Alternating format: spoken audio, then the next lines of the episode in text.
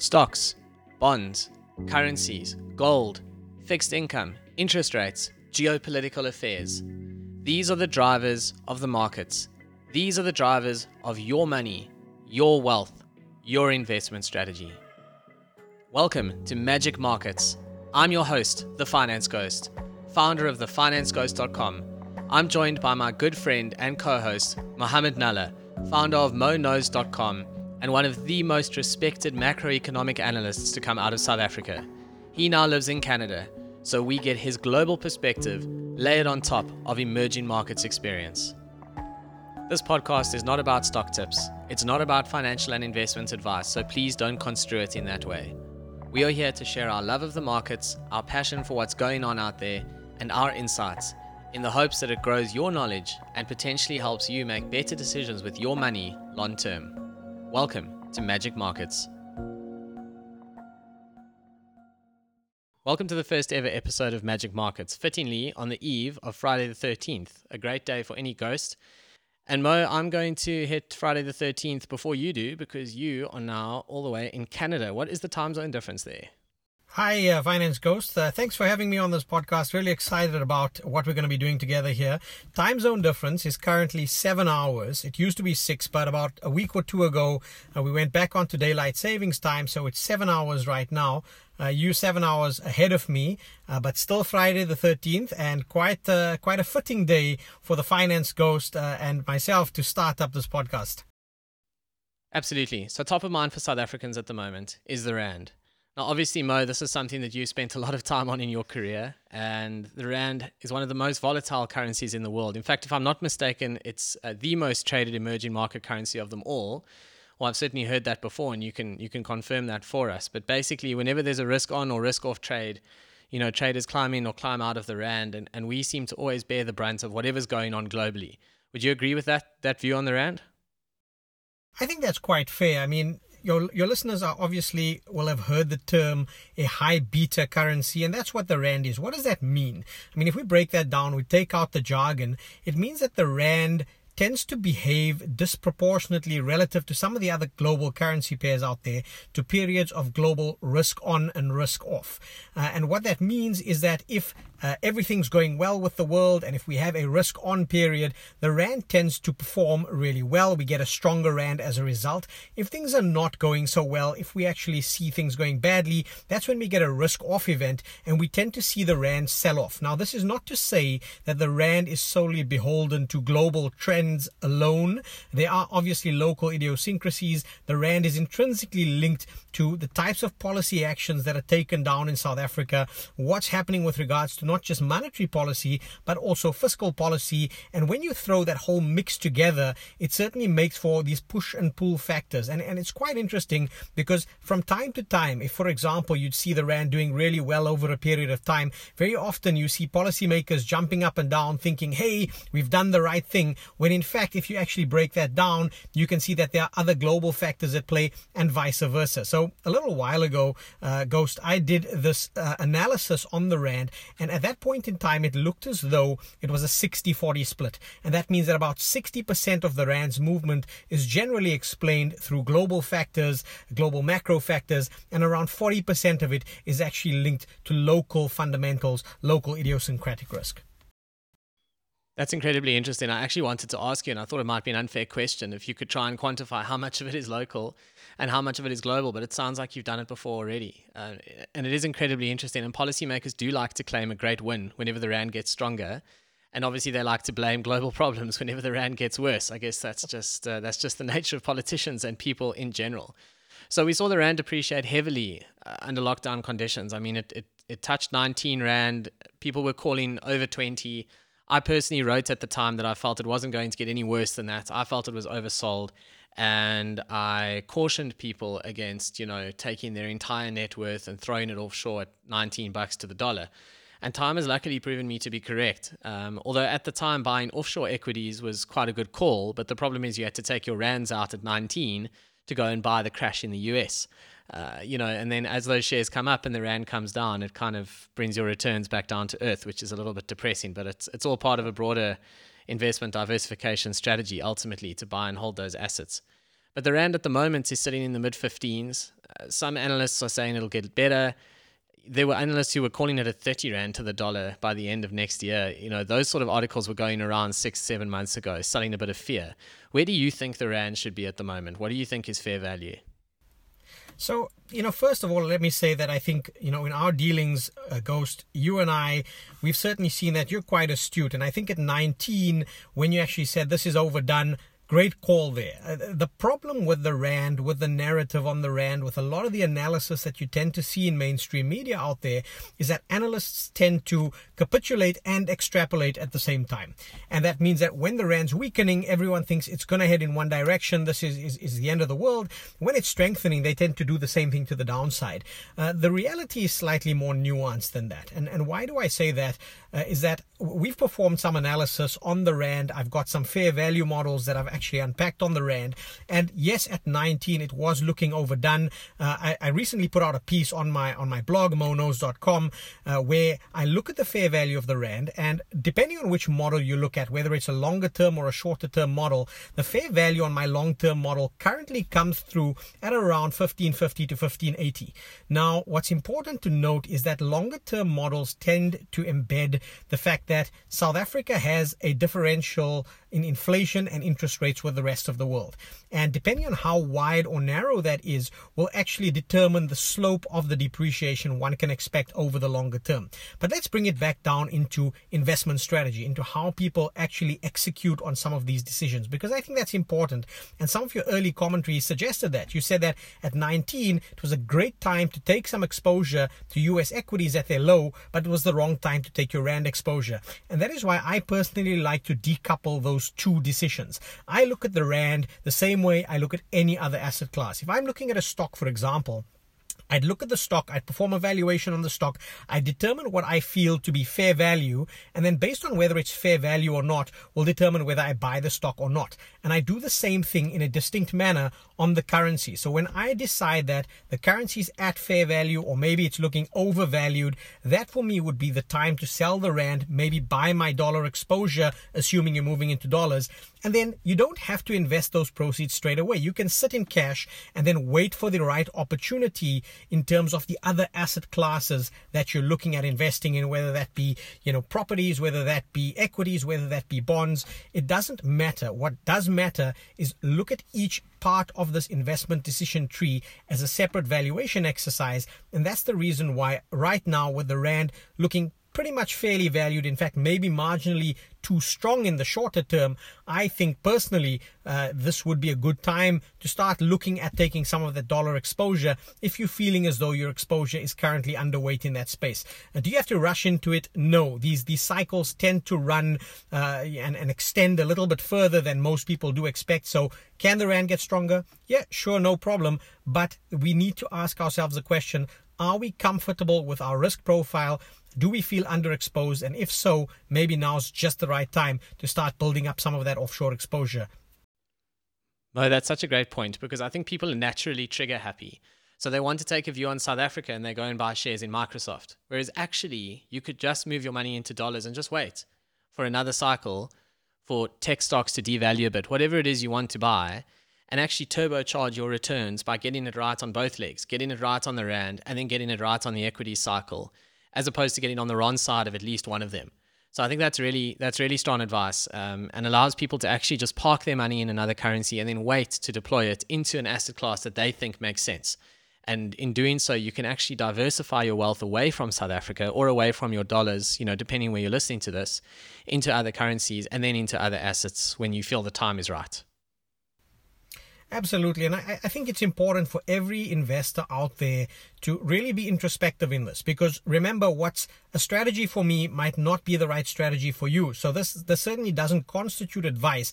What I do say though is for my risk profile, for my risk appetite, and for what I envisage as my long-term strategy of diversification, I have in mind a certain idea in terms of the type of asset class mix I want. I have in mind the type of currency mix I want.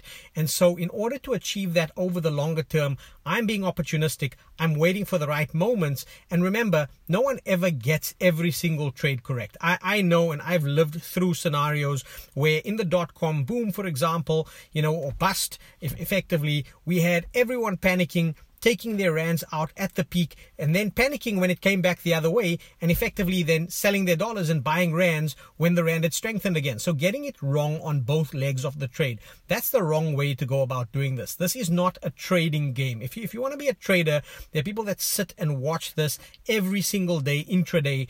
Uh, I think that's a very different mindset to if you're building a long-term portfolio, you have a long-term mindset in place. If you're an investor, you've got to learn how to be patient and the psychology psychology of that patience is very important in keeping the end goal, the end strategy in mind. Absolutely agreed. I mean, everyone's situation is different. Mine personally, I work in South Africa, my property is in South Africa, my pension is in South Africa. So the money I do have left over for investing, I choose to move offshore as much as possible or to buy South African listed companies or funds or whatever that ultimately have offshore exposure. But that's a very personal decision and of course definitely does not apply to you know everyone's circumstances at the time. This latest round of rand strength. I mean, a lot of it is dollar weakness, isn't it? Off the back of you know a Biden win, still to be confirmed by the courts. Who knows how that pans out? But uh, you know, a lot of this, a lot of this is actually dollar, isn't it? It's not so much what's going on with the rand. I'm glad you bring that up because, you know, I'm, I'm sitting in Canada at the moment. And if, if we look at it, you know, the Canadian dollar to the Rand, for example, hasn't moved as much. And the reason for that is because it's the US dollar that's been quite weak. So you've hit the nail on the head.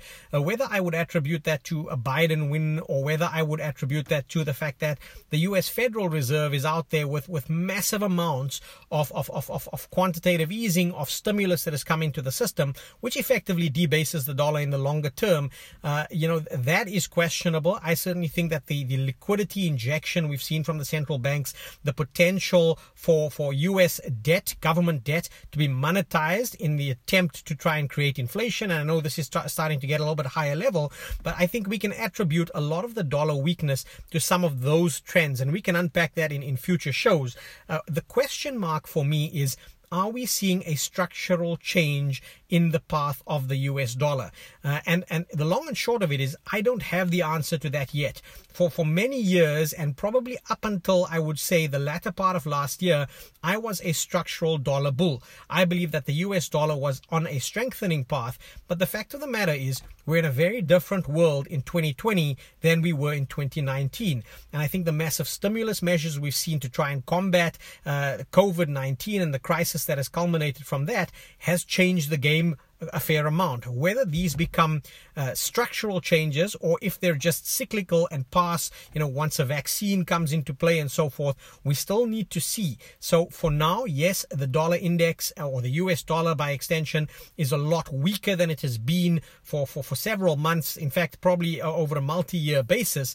Uh, we just need to see if that trend is sustained. If it is, that could be good news for people that are sitting in emerging markets uh, and potentially don't have the kind of dollar exposure they'd like to have because what it means is that it may give you a better entry point at some point in time in the future.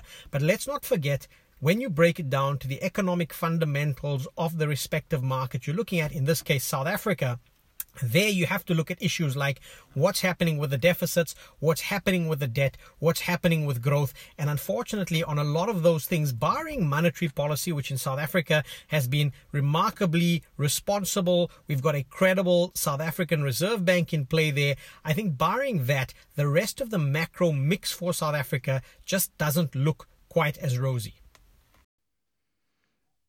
Absolutely agreed. And debt to GDP is something people talk about here all the time. And this overall fear of going through 100% debt to GDP, you know, if you take into account a lot of the SOE guarantees, we're kind of there already. People mistakenly think that GDP is what a country is worth, uh, you know, in total, like a valuation. And so they think a debt above GDP means we're basically insolvent. Now, that's just not true because GDP is basically what we produce in a given year. It's not the value of South Africa.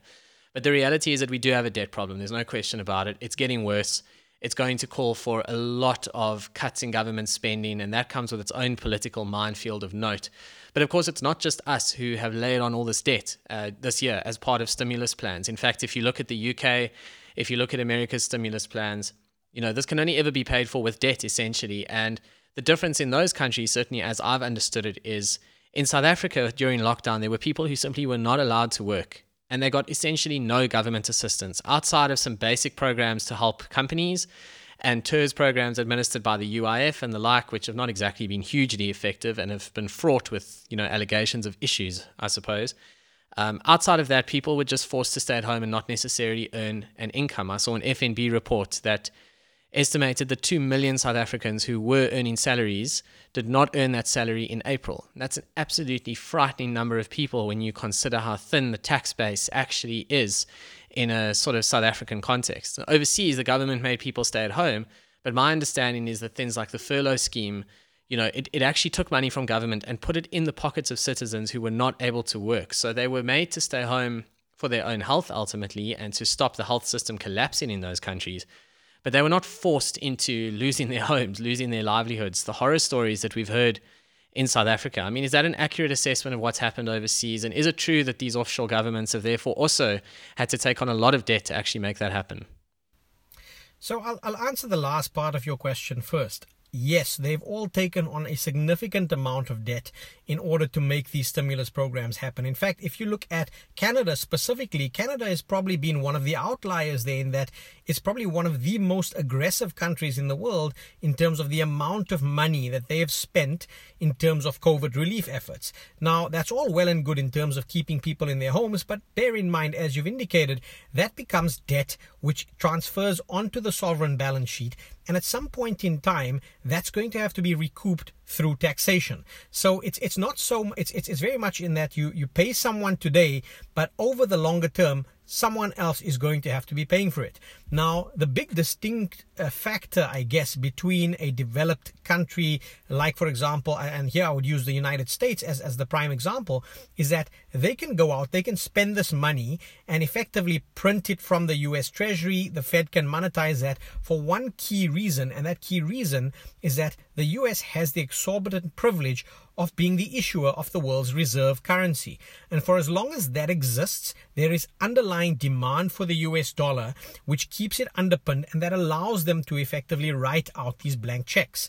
Uh, if for as long as that persists, it means that technically speaking, a debt to GDP well in excess of 100% in the US wouldn't necessarily be a problem. Now, if we take that and we bring it back to an economy like South Africa, it boils down to what does demand for South African rand look like? Now, I don't have to tell you the rand is certainly not a reserve currency. We were just talking earlier on the segment about the fact that people want to diversify out of rand if they're sitting in rand. And that comes with an interesting quirk in that the South African Reserve Bank and by extension South African government is unable to have the same powers as the likes of a US Federal Reserve, for example, simply because they don't have the exorbitant privilege. Uh, is debt to GDP in and of itself a massive problem? No. Uh, we've seen economies, for example, like Japan with debt to GDP well north of 100, in fact, probably 200% of GDP for extended periods of time. But what it does mean is what is your ability to service that debt? What does it look like over the longer term? And as you indicated, the tax base in South Africa is rather narrow. We've got a, a, small pool of taxpayers. They're being taxed quite aggressively. And I'd like to leverage onto the, the Warren Buffett quote here, which says, when the tide go, it's only when the tide goes out that you realize who's been swimming naked. The problem in South Africa is we've deferred making the hard choices, the structural reforms required during the good times and now that it's the bad times, it just means that you're in that much worse of a position. Uh, so that's the status quo as it stands right now. I think governments around the world heavily indebted. Uh, whether the bond market can tolerate that or not, already you're seeing the longer end of the US yield curve starting to kick up. What does that mean for our, our listener who's not familiar with that? Is it's telling you that investors are saying if government's going to keep printing money, the cost of that money, certainly over the longer term, is going to have to increase. And that's what you're starting to see creep up, albeit in a marginal sense in the US. The signs are certainly there. Swimming naked indeed definitely feels like what we've been doing as a country, unfortunately. I mean, this will never be a political show, but it's it's interesting to think about a world where, you know, how much could we have done while the times were good? Because the problem is that unions just jump on the bandwagon. It becomes politically incredibly unpopular to take those hard decisions when it's not necessarily obvious why. As opposed to now, the situation we find ourselves in where there's actually just no choice. So perhaps the court of public opinion then looks at the ruling party and says, okay, well, now we literally have no choice. It's one of those things, as opposed to doing it in the good times. And uh, politically, it just becomes incredibly difficult. So that's the challenge of trying to run South Africa as opposed to trying to run a listed company, I suppose, is, is government's just got so many things to think about over and above what a CEO of a company, you know, might need to might need to deal with. There's one point from earlier on that I just want to to touch on before we wrap this up on the rand, and that's the inflation differential. So my understanding is that South Africa's inflation rate is typically higher than you would see in the US. I mean, the Reserve Bank targets what is it, three to six percent basically, and they sort of adjust interest rates to make sure we stay within that bound. The US is typically lower than that, and as a result, over time, economic theory dictates that the rand should depreciate against the dollar at a rate that reflects the inflation differential between the two countries. Is that broadly correct? Uh, that's spot on. I mean, it, it's it, there's both an inflation differential that one has to look at, and then there's also an interest rate differential. Uh, and effectively, the theory is is the same: is that the gap between, for example, U.S. inflation and South African inflation, or the gap between US rates, let's say on the US 10 year versus rates on the South African 10 year. And over time, your currency should depreciate in order to keep those, the purchasing power of those two respective currencies equivalent. Uh, so that, that's absolutely spot on. So I think to wrap this one up, I think we both agree that you know the rand was oversold at 19. It's kind of come back into the mid 15s as the world has gotten excited again and the risk on trade has come through you know, from here, will it get better? Who knows? If it does, probably not by a huge amount. Uh, will it get worse? Well, over time, economic theory says that theoretically it should. So you'd be a brave person to bet against that long term. And I think one of the other really interesting points that came out of the show was that you need to decouple the equities or asset allocation decision from when you make a move on the currency. It's important to look at the currency as a standalone and say, look, should my cash be sitting in rand? Should it be sitting in dollars? euros, pounds, whatever it's going to be, and from there make an asset allocation decision. This has been the inaugural show of Magic Markets with your host, the Finance Ghost, and Mo Knows. We hope you've enjoyed it, and we look forward to many more. Mo, thank you. Thank you. Remember to visit thefinanceghost.com and moknows.com for more detailed insights from both of us on the topics that we are most passionate about. This podcast is for informational purposes only. Nothing you have heard here should be taken as personal financial or investment advice. Speak to your financial advisor, do your own research, make your own decisions, and good luck. This has been an episode of Magic Markets with your host, the Finance Ghost, and Mohammed Nalla.